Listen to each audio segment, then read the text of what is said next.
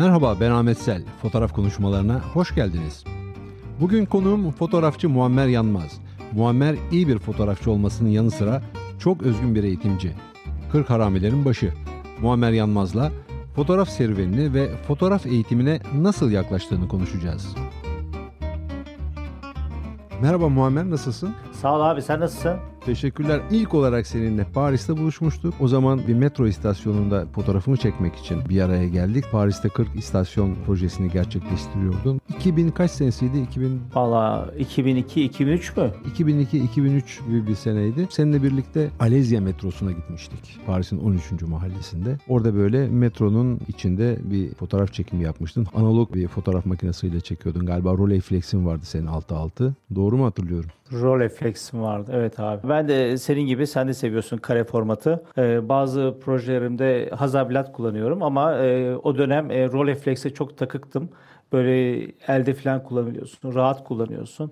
E bir de keyifli bir görüntüsü de var ya hoşuma gidiyordu. Onunla çalıştım hep. Ondan sonra projelerin devam etti. Bir kitabın çıktı zaten bu Paris'te 40 istasyon diye. 40 istasyonu biz sonra devam ettirdik. Biliyorsun o projede benim e, proje koordinatörüm Selen Akçalı beraber yaptık o projeyi. Paris, New York, Londra'yı tamamladık. Yani her bir şehirde 40'ar kişiyi kendi seçtikleri metro istasyonlarında, tren istasyonlarında fotoğrafladık. Sonunda da 40 istasyon zaten tek kitabım. O da yayınlandı. Üzerinden epey bir zaman geçti ama yine bu fotoğrafları görmek isteyenler ne yapmalı? E, muammeryanmaz.com'da hepsi var. Bunlar hala görülebiliyor demek ki. Evet abi görülüyor. Ondan sonra başka projelerin de oldu. E, şimdi ben şöyle hani 30 yaşından sonra e, fotoğrafçılıkta 30 yaşından sonra projeler yapmaya başladım. 30 yaş benim için bir milat gibi oldu. Askere gitmiştim. O sırada düşündüm bayağı üzerine. Bundan sonra fotoğraf projelerim başlasın dedim. Ve düşündüm ne yapmak istiyorum diye kendi kendime bir fotoğrafçı olarak. Senin fotoğraflarına çok yakın benim de zaten senden de çok esinlenmişimdir. İnsan fotoğrafları, portre fotoğrafçılığı beni çok çekmiştir. Yapım da buna çok müsait böyle. İnsanlara çok ilgi duyuyorum ve portre serilerine başladım. Bir taraftan da şunu düşünüyorum tabii bir fotoğrafçının aslında görevi çağdaşı olan insanları çekmek. Bunlar sanatçılar da olabilir. E, normal insanlar da olabilir. Yani bir fotoğraf insan projeleri yapmak her zaman için benim için çok heyecan verici olmuştu. Aslında benim ilk yaptığım proje sinema yönetmenleri üzerine olmuştu. Onları fotoğrafladım ve şans eseri sayı 40'ta kaldı. Onları aslında belirlememiştim 40 sayısını. Baktım 40 sayısı da güzel. Hani böyle böyle devam edeyim dedim. Hani hepsini bari formülize edeyim, 40'lı kurayım ve hepsini bir 40 üzerinden devam ettirdim. Ardından 40 istasyon geldi. Sonra tiyatro oyuncularını çektim. 40 ayna projesi. Kulislerde aynalardan çektim onları. İşte benim e, lisede ben 16 yaşında başladım fotoğraf çekmeye. O yaşlarda da arkadaşlarımın fotoğraflarını çekerdim. Ondan sonra 20 sene sonra arkadaşlarımı tekrar çektim. O projede 40 kişiyi çektim yine tekrardan. Ve yaşanmış yüzler adını verdim. Yüzler benim için çok değerli. Bir de doğum anında 40 tane çocuğun fotoğrafını çektim. Amerikan hastanesinde doğan 40 tane çocuğu. Onları da 40 hayat projesi altında takip ediyorum, devam ediyorum onları fotoğraflamaya. Tekrardan fotoğraflayacağım inşallah. Ve böyle devam ediyor. Bütün bunların ardından 40 haramiler mi geldik? 2004 yılında da zaten ben hep böyle üniversite yıllarında fotoğraf dersi vermiştim. Sonra e, reklam fotoğrafçılığı, işte basında falan da çalışmıştım. Fotoğraf dersi vermeyi bırakmıştım. Sonradan tekrar özlediğimi hatırladım fotoğraf dersini. Bir atölye açayım dedim ama bu bir proje atölyesi olsun. Yani e, sadece benim ders vereceğim bir atölye olsun. Kurumsal bir yapı değil de. Öyle bir program çıkardım 2004 yılında. Ve o atölyeden mezun olanları da bir grupta toplayayım istedim ki onlar görüşsünler, görüşelim hep beraber, dostlarım oluşsun. Ve o projenin adı da 40 Haramiler Projesi oldu. 16 senedir devam ediyor projede. 3000'e yakın harami mezun oldu benden. Her birine numara verdim falan. Öyle devam ediyoruz. Çok güzel bir proje. Zaten Türkiye'de fotoğraf eğitimi denildiği zaman akla ilk gelen isimlerden bir tanesi sensin. İnsanları fotoğrafa motive etmek için ne yapmak gerekiyor? Yani ilk dersten itibaren e, fotoğrafın hani bize e, ne kattı özellikle bana. Ben canlı bir örneğiyim. Yani ben aslında e, lisede derslerimin kötü olduğu bir, bir utangaç bir yapıda bir insandım. Fakat fotoğrafla sayesinde gerçekten bir şekilde insanla olan ilişkimi de çok iyi düzenledim, kurdum. E, ve sevdiğim tutkumu her zaman için hayat biçimi haline getirdim ve mutlu yaşadım. Mutlu yaşamaya devam ediyorum. Gerçekten yani şu anda tekrardan hayata gelsem yine fotoğrafçı olurum. Çok çok mesut etti beni fotoğrafçılık. E, o yüzden hani öncelikle insanlara hani benim mutluluk kaynağımı anlatıyorum fotoğraf kursunda ve o aslında bunu bir virüs gibi onlara vermeye çalışıyorum. Yoksa hani herkes biliyor sonuçta her yerde var bilgi. Hani otursanız YouTube'da da bulursunuz her yerden e, teknik bilgiyi alırsınız. Ama başka bir hani bir örnek olmak, rol model olmak için o insanlarla konuşuyorum, ediyorum, e, paylaşıyorum. Onları motive etmeye çalışıyorum. Zaten bir noktadan sonra kendileri devam ediyorlar. Senin bu fotoğraf eğitiminde özel bir takım yöntemlerinde e, olduğunu biliyorum. Şimdi abi özel yöntemler benim işte yaptığım şey nedir? Ee, insan fotoğrafçılığı. İnsan fotoğrafçılığında hani sadece olay e, makineyle olmuyor sonuçta. Hani iyi makine al hemen çık fotoğraf çek değil de burada önemli olan şey tabii biraz da enerji enerjiyi kontrol etmek, o insanla bir şekilde diyalog kurmak ama onun ötesinde gerçekten o doğru enerjiyi yakalamak. Onunla ilgili de konuşuyorum bol bol. Yani sadece teknik bilgiler değil de hissiyatımı da vermeye çalışıyorum. Fotoğraf çekerken de yine beraber çektiğimiz zaman da beni bir şekilde izliyorlar. Hani bir tecrübeli bir fotoğrafçıyı görüyorlar falan. O konuda da her zaman e, bir şekilde yine onlara modellik yapmaya çalışıyorum, rol modellik. Benim şöyle bir özelliğim vardır mesela. Başka eğitmenler e, çekim gezilerinde falan çok kendileri çekmezler, hep çektirirler. Benim öyle bir derdim yok. Ben de çekiyorum o sırada. Hani önce ben çekiyorum, sonra arkadaşlar şöyle böyle siz de çekin diye söylüyorum onları. Motive etmeye çalışıyorum. Çektikleri fotoğrafları değerlendiriyorum ama önce ben de yine mutlaka çekiyorum. Yani öyle bir şey ki abi e, hep hiçbir zaman heyecanımı yitirmiyorum. Yani ben tamam eğitmenlik yapıyorum ama önce fotoğrafçıyım. Hani önce fotoğrafıma bakıyorum açıkçası. Peki senin bir takım e, kuralların da var tabii bu arada. Uyguladığın eğitimler e, süresince. Eğitim 8 hafta sürüyor bildiğim kadarıyla. 8 hafta evet abi. Yani genel olarak farklı bir eğitim modeli üzerinden gidiyoruz. Kurallar neler genellikle burada? Ama şimdi şöyle söyleyeyim. Yani ben mesela bir fotoğrafı anlatıyorum. Teknik bilgi anlatıyorum. İlk 3 hafta benim e, özellikle verdiğim şey makineyi manuel bir şekilde nasıl kullanabilir? Tabii ki diğer modları da konuşuyoruz ediyoruz ama o hani diyafram enstantane ilişkileri onlar özellikle netleme bu teknik olarak ona biraz ağırlık veriyorum. Onu bir hallediyoruz öncelikle. Ondan sonra da mesela şöyle farklı konularda var fotoğraftan nasıl para kazanılır diye bir dersimiz var. Çünkü ben 16 yaşından beri fotoğraftan para kazanmayı becerdim bir şekilde. Ve farklı farklı konulara giriyorum bu şekilde. Ondan sonra da yine zaten e, diğer konulara da bulaşıyoruz. Hani fotoğraf düzenleme konusu, e, dış çekim de tabii yine demin söylediğim gibi çok önemli. Ama son derste de, final dersinde de proje konusunu anlatıyorum. Yani fotoğraf demek bence gerçekten proje yapmak. Proje yapmadığınız zaman sadece fotoğraf çeken bir insan olursunuz. Ama projeniz varsa fotoğrafçı olursunuz. Son derste çünkü artık belki de görüşmeyeceğiz kendisiyle.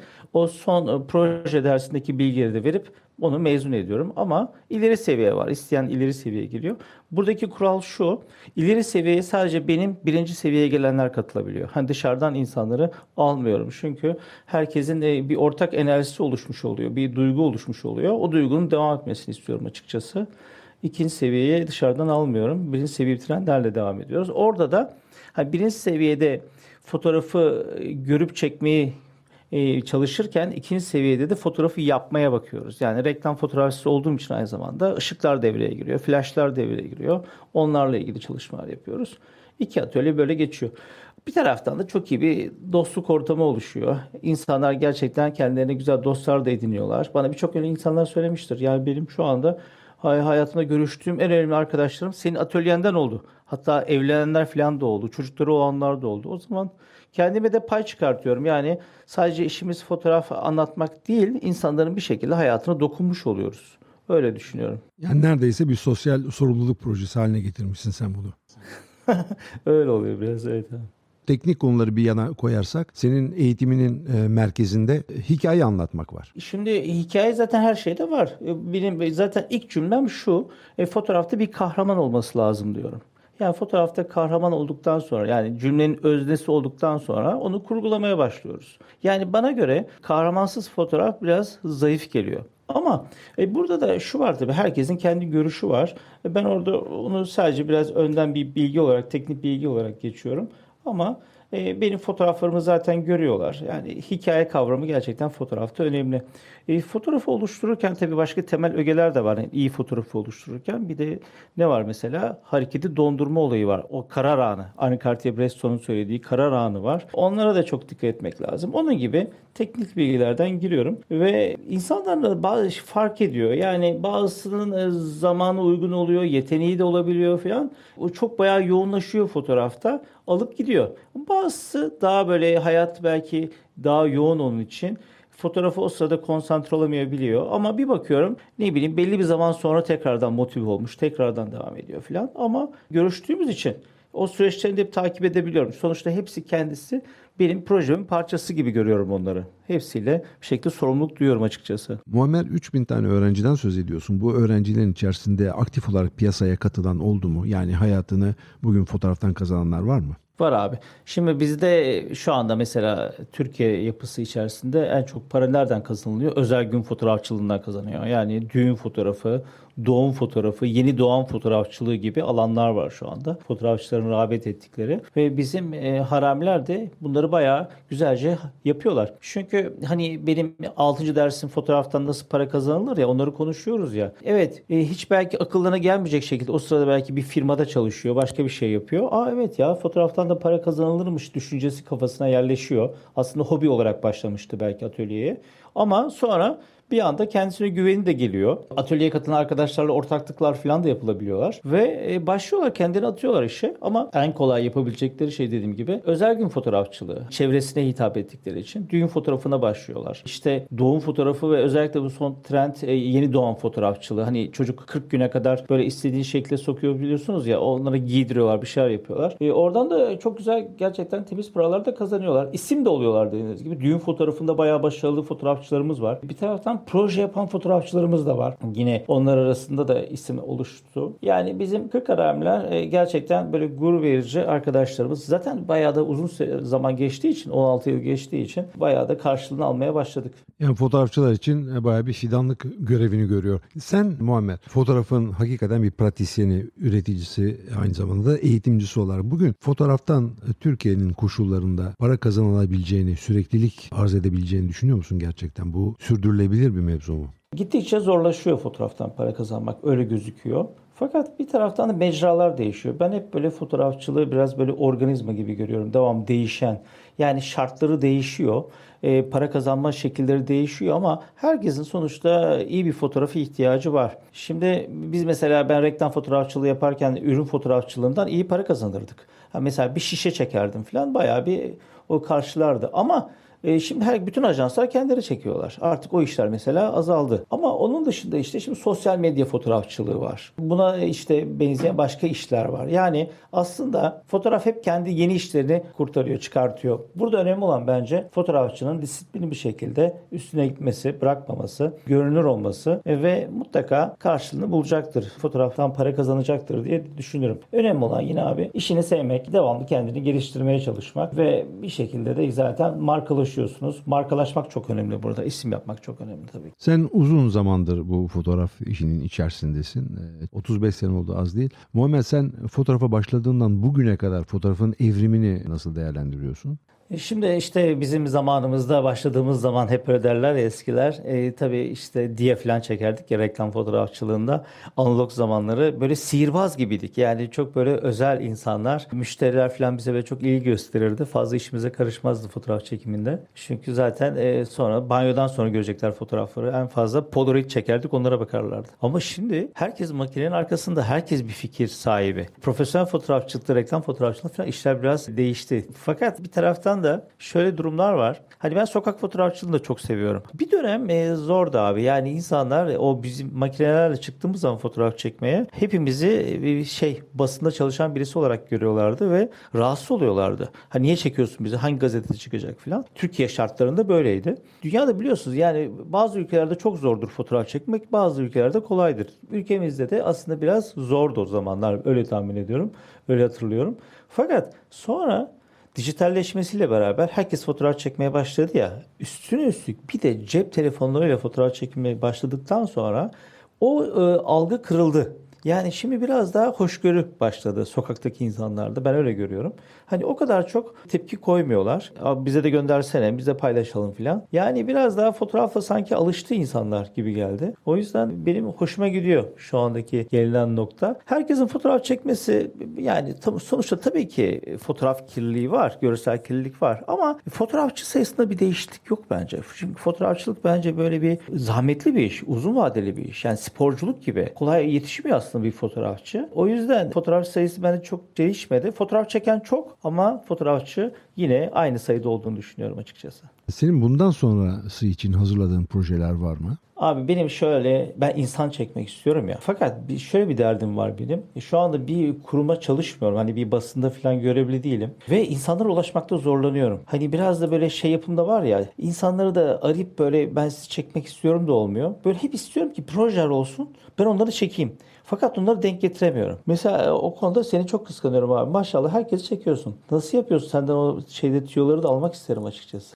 Vereyim yani bu arada bu tüyolardan dinleyicilerimiz de faydalansın. Ben fotoğrafını çekmek istediğim insanları özel olarak seçiyorum genellikle. Ben de bir proje çerçevesinde bu çekimleri yapmayı tercih ediyorum. Ama yöntem çok basit. İlk önce isimleri saptıyorum. Ondan sonra onların üzerine bir çalışma yapıyorum. Yani kimdir bunlar? Ne yaptılar? Benim bilmediğim ne yanları var? Bütün bunların üzerinde çalıştıktan sonra insanları aradığım zaman onları ikna etmek için daha fazla argümanım oluyor. Daha kolay oluyor. Bir de yaptığım işleri artık insanlar yavaş yavaş bilmeye başladıkları için hani fotoğraf alıp da bir yere kaçacağım da yok belli. Mutlaka o ya kaliteli bir yerde yayınlanıyor ya bir sergi haline geliyor. Bu zamanla oluşan bir şey. Ben de yani yıllardır biliyorsun bu işin içerisindeyim. Bir günde olmadı bu ama ben şu öneride bulunurum bütün bu podcast'i dinleyen arkadaşlarımıza. Hakikaten ilk önce çekingenliğinizi bir kenara bırakmanız lazım. Telefonu alıp hakikaten insanları ikna edici bir konuşmayla onları bir şekilde cezbetmeniz gerekiyor. Ve insanlar hakikaten onlara ilgi gösterdiğinizi görünce veya duyunca size doğru geliyorlar ve fotoğraf çekmek kolaylaşıyor. Bu demek değildir ki %100 bütün aradığım insanlar benim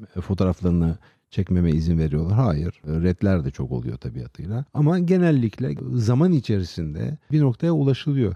Bir de burada tabii istikrar çok önemli. Ben mesela bazı insanlarla bir yıl, bir buçuk, iki yıl boyunca telefonla konuşuyorum. Bir araya geliyoruz, sohbet ediyoruz. Hemen vermiyorlar. Mesela ben ünlü Fransız sosyolog Edgar Morin'in fotoğrafını çekmiştim Paris'te yaşadığım dönemde. 6 aydan fazla telefonlaştık, konuştuk, randevular iptal edildi. En de sonunda bir gün ya gel çek şu fotoğrafı sen de kurtul ben de kurtulayım dedi. Evine gittim fotoğrafı o şekilde çektim ve Edgar Morin evinde çekilmiş en az görülen fotoğraflardan biri ortaya çıktı. Ama bu böyle istikrar çok önemli. Yani insanlarla ilişkiyi koparmamak. Genellikle sizden kurtulmak için beni bir 15 gün sonra arayın diyorlar ya da bir ay sonra arayın diyorlar. Hakikaten bir ay sonra ararsanız sizin ciddi olduğunuza inanıyor insanlar. O bakımdan inatçı olmak gerekiyor. Fotoğrafın en önemli noktalarından bir tanesi bu. Ne yapmak istediğimizi, bunun çerçevesini iyi çizmek. Ondan sonra istikrar kararlı, inanarak ve inatçı bir biçimde insanları aramaya devam etmek lazım. Bir sonuç alınıyor genellikle. Evet şimdi ona kendimi motive etmeye çalışıyorum gerçekten. Öyle yapayım ben de. Biraz üzerine gideyim olayım. Çünkü çok çok istiyorum da çok da önemli bir şey. Bir de gerçekten yitip gidiyor insanlar. O zaman böyle içim ateş düşüyor. Çekemediğimi düşündüğüm zaman o insanları belgelememiz gerekiyor gerçekten. Özellikle portre fotoğrafçılığı ileriye bir iz bırakmak açısından çok önemli. O yaşayan insanları bir daha görmeyeceğiz. 20 ee, sene, 30 sene, 40 sene sonra insanlar geriye dönüp şu yazar, şu ressam, şu iş yapan insan neye benziyordu, nasıldı, o dönemde insanlar nasıl giyiniyorlardı, hangi ortamlarda yaşıyorlardı, ne gibi objelerle çevriliydi. Bütün bunlar önem kazanmaya başlıyor. Ben böyle düşünüyorum. Bunun dışında Muammer senin şu anda içinde bulunduğun bir proje var mı? Onu konuşalım. İşte şu anda çok yoğun bir şekilde abi ona düşünüyorum. Yani bu insanları nasıl girebilirim diye o şekil deniyor ama daha netleşmedi yani. Kafamda birkaç tane bir şey var. Onları toparlamaya çalışıyorum. Yani biraz teknikle ilgili de biraz sorguluyorum. Hani tek fotoğraf mı, birden fazla fotoğraf mı bu insanları çekeceğim ya. Şimdi bir girişmeye çalışıyorum böyle kar topluyorum şu anda. Fakat e, kafamda sonuçta hani bu projelerde bir bütünsellik gerekir ya. Hep aynı makine, hep aynı tarz. Onu kafamda oturtmaya çalışıyorum. Onları sağladıktan sonra gireceğim yani. Şu anda ismini e, koymadım ama bir proje olacak o da gerçekten. Eğitimle ilgili projeler nasıl gelişecek bundan sonraki günlerde? Şimdi benim işte dediğim gibi bir temel atölyem var bir de ileri seviye var. Ama şu anda kafamda böyle bir daha sadeleşmeyle ilgili bir atölye açmak istiyorum. Hani daha arınmak, daha basit, az ekipmanla, daha böyle şey, yalın fotoğraflar nasıl yapılabilir? Burada sadece atölye açmak değil, hani 8 hafta, 4 hafta olması değil, devamlık da önemli ya. Atölye ve sonunda da, da bir çalışma grubu oluşturmak istiyorum. Hani o katılanlarla en azından hani o belli e, sürece yayılsın. Bir sene, iki sene falan sürsün. Onun peşindeyim. Biraz öyle bir şeyi oluşturmaya çalışıyorum. İçerik oluşturmaya çalışıyorum. Muammer seninle bu sohbet bana çok e, keyif verdi. Umarım dinleyiciler de keyif almışlardır. Seninle yine önümüzdeki haftalarda mutlaka başka şeyler üzerinde yine konuşacağız. Hoşça kal, görüşmek üzere. Abi çok isterim. Çok teşekkürler abi beni kattığınız için bu projenize. Bugün fotoğrafçı ve fotoğraf eğitmeni Muammer Yanmaz'la fotoğrafa bakışını ve fotoğrafa ilgi duyanlara nasıl bir yöntemle bu işi öğrettiğini konuştuk. Önümüzdeki hafta görüşmek üzere. Hoşçakalın.